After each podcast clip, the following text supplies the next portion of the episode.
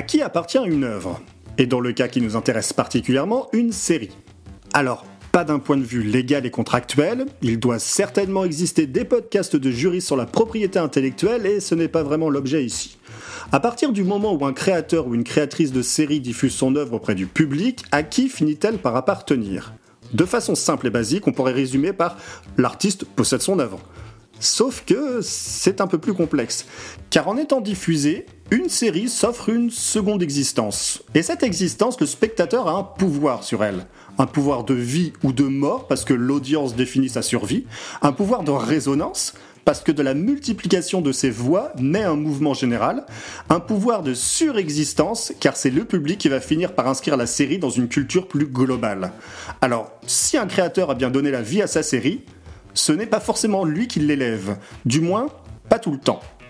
Là où les séries se distinguent des autres arts que sont le cinéma, la musique ou la littérature, c'est que la passation fait des allers-retours. Au moment de sa diffusion, une série est le plus souvent toujours en cours de production. Il arrive alors qu'elle opère quelques changements de direction en fonction du retour du public. Alors, pas dans un sens où on répondrait à une demande particulière, les salles d'écriture restent globalement hermétiques à toute réclamation précise. Mais ajuster sa série en fonction de ce à quoi réagit l'audience, ce n'est pas une attitude déshonorante. C'est aussi être capable de montrer une forme de lucidité sur la réception de son œuvre et être capable de lâcher prise. Un peu comme lâcher son enfant quand il commence à faire du vélo tout seul, ou admettre que Mbappé en pivot n'était pas la plus grande idée du siècle. Le couple public-créateur, c'est une relation à longue distance et dans une temporalité légèrement différente, voire parallèle quand des fans décident de créer à son tour des modèles alternatifs. C'est un peu le principe des fanfictions qui viennent ainsi prolonger, compléter ou corriger des œuvres existantes. Une façon pour le public de reprendre un peu le pouvoir dans un esprit résolument communautaire et participatif. Il existe ainsi des variations de Sherlock, de X-Files, de Star Trek, où des auteurs et autrices amateurs imaginent des destins différents à des personnages bien connus. On pourrait prendre de haut ces récits aux qualités aléatoires en estimant qu'ils ne représentent pas grand-chose. Pourtant, en 2019, les Hugo Awards, qui récompensent les meilleures œuvres de SF et de fantasy, ont décidé de nommer tout un site dédié aux fanfictions, preuve s'il en fallait une, que cette pratique est à prendre au sérieux et recèle quelques pépites. Et non, on ne pense pas à 50 nuances degrés en disant ça. Il existe une forme de fanfiction qui ne nécessite aucun talent de rédaction et que beaucoup pratiquent confortablement installés dans leur canapé devant leur programme favori, le shipping. Qu'est-ce donc? C'est le souhait ou l'envie de vouloir jouer les entremetteurs et voir naître une relation entre deux personnages. Difficile de savoir quand cette pratique est réellement apparue, mais on peut placer X-Files comme marqueur chronologique quant à une pratique plus collective et universelle. Merci au début d'Internet. Et oui, beaucoup rêvaient d'une romance entre Mulder et Scully. Des souhaits dangereux car tout le monde connaît la fameuse malédiction clair de lune où une série perd en qualité quand les auteurs cèdent positivement au vont-ils, ne vont-ils pas. Shipper, c'est parfois choisir dans quelle équipe on est. Team Spike ou Team Angel dans Buffy, Team Jack ou Team Sawyer dans Lost, répondre positivement à une relation naissante ou s'offusquer du choix stupide d'une telle ou un tel, c'est vivre passionnément une œuvre où les personnages sont un peu nos amis et qu'on juge forcément. On ne parlait pas encore de shipping à l'époque, mais beaucoup ont très certainement espéré une romance entre elle et lui.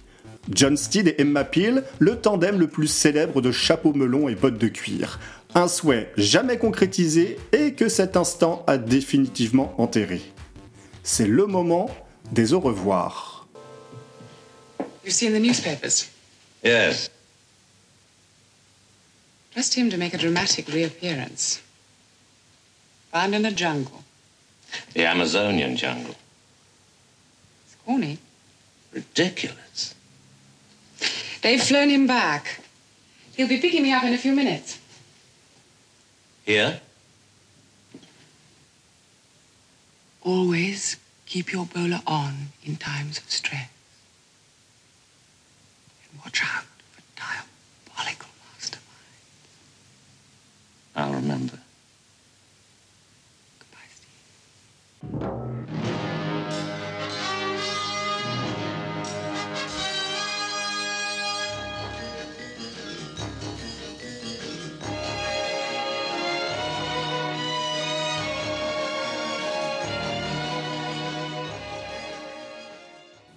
Saison 6, épisode 1. c'est la fin d'une ère et le début d'une autre. L'actrice Diana Rick, qui interprète l'héroïne Peel, a décidé de quitter la série au terme de la cinquième saison. Toutefois, par respect aux spectateurs et à Patrick McNee, elle accepte de tourner un dernier épisode pour des au revoir en bonne et due forme. L'épisode s'intitule Forget Me Now, ne m'oubliez pas en VF, titre très à propos pour un adieu, et il s'amuse justement avec l'idée du souvenir, puisqu'il sera question d'une drogue capable d'amnésie temporaire. D'un point de vue purement artistique, ce season première ne présente que peu d'intérêt. Mal ficelé, laborieux, il ne parvient jamais à se saisir du côté méta de son intrigue pour mettre en valeur le caractère événementiel de l'épisode. Manque de préparation, raideur et inspiration paralysées par l'enjeu, difficile de trouver une justification, toujours est-il que Brian Clemens se prend un peu les pieds dans le tapis. Heureusement, il ne rate pas l'essentiel.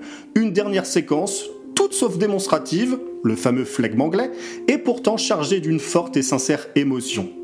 Et une légère forme de désinvolture. C'est par un article de presse que l'on découvre que l'as de l'air Peter Peel a été retrouvé dans la forêt amazonienne. Et comme une annotation sous le gros titre, sa femme Emma Peel l'attend.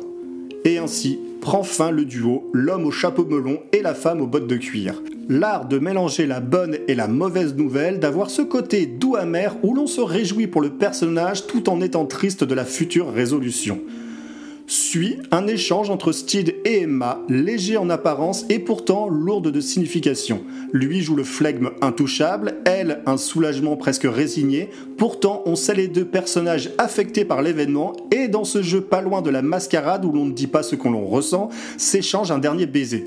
Sur la joue, bien sûr mais finalement pas si loin de la commissure des lèvres de Steed. Un baiser à l'image de leur relation, parfaitement platonique et en même temps quasi ardente. Combien avons-nous été à maudire ce retour inopiné? Bien sûr, cela signifie un happy end pour Emma Peel, et ce personnage ne méritait pas moins. Mais on s'était passionné pour ce duo magique complémentaire, so british et pourtant animé par un côté hyper sensuel.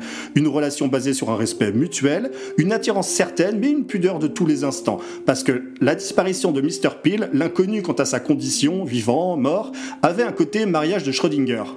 Et donc, quelque part, ça donnait un peu d'espoir quant à la possibilité de voir finir ensemble Emma et John. Oui, on les appelle par leur prénom parce que passer autant de temps avec eux avait fini par les rendre familiers. Mais Diana Rigg a saisi l'opportunité de jouer dans un James Bond, au service de Sa Majesté, un destin qui semble toucher les acolytes de John Steed, puisque Honor Blackman a elle aussi été aux côtés du fameux agent 007 dans Goldfinger. Celle qui était au départ moins payée que les techniciens travaillant sur la série s'est érigée au rang d'icône. Diana Rigg, éternelle Emma Peel qui a certainement provoqué émoi chez les spectateurs et spectatrices capable de se sortir de toutes les situations, de mettre au tapis n'importe quel adversaire et avec un sens du style incroyable. Sa relation avec Steed sera restée purement platonique. Et si les auteurs ont joué avec une attirance mutuelle, ils auront toujours eu la politesse de les laisser en non-dit. Finalement, il y aura rarement eu plus belle relation entre un homme et une femme à la télévision. On pense à celle d'Elementary entre John Watson et Sherlock Holmes, relecture moderne du fameux mythe où l'acolyte est une femme. Et pourtant, à aucun moment la série nous jouera les vont-ils, ne vont-ils pas. Une simple et belle relation, mais sans aucun désir sexuel. Si on a souvent rêvé qu'Emma et John s'enfuient ensemble, laissant tomber leur rôle de sauveur de l'Angleterre, cet adieu, ce retour auprès de celui qu'elle a toujours aimé, montre combien sa relation avec Steed fut intègre.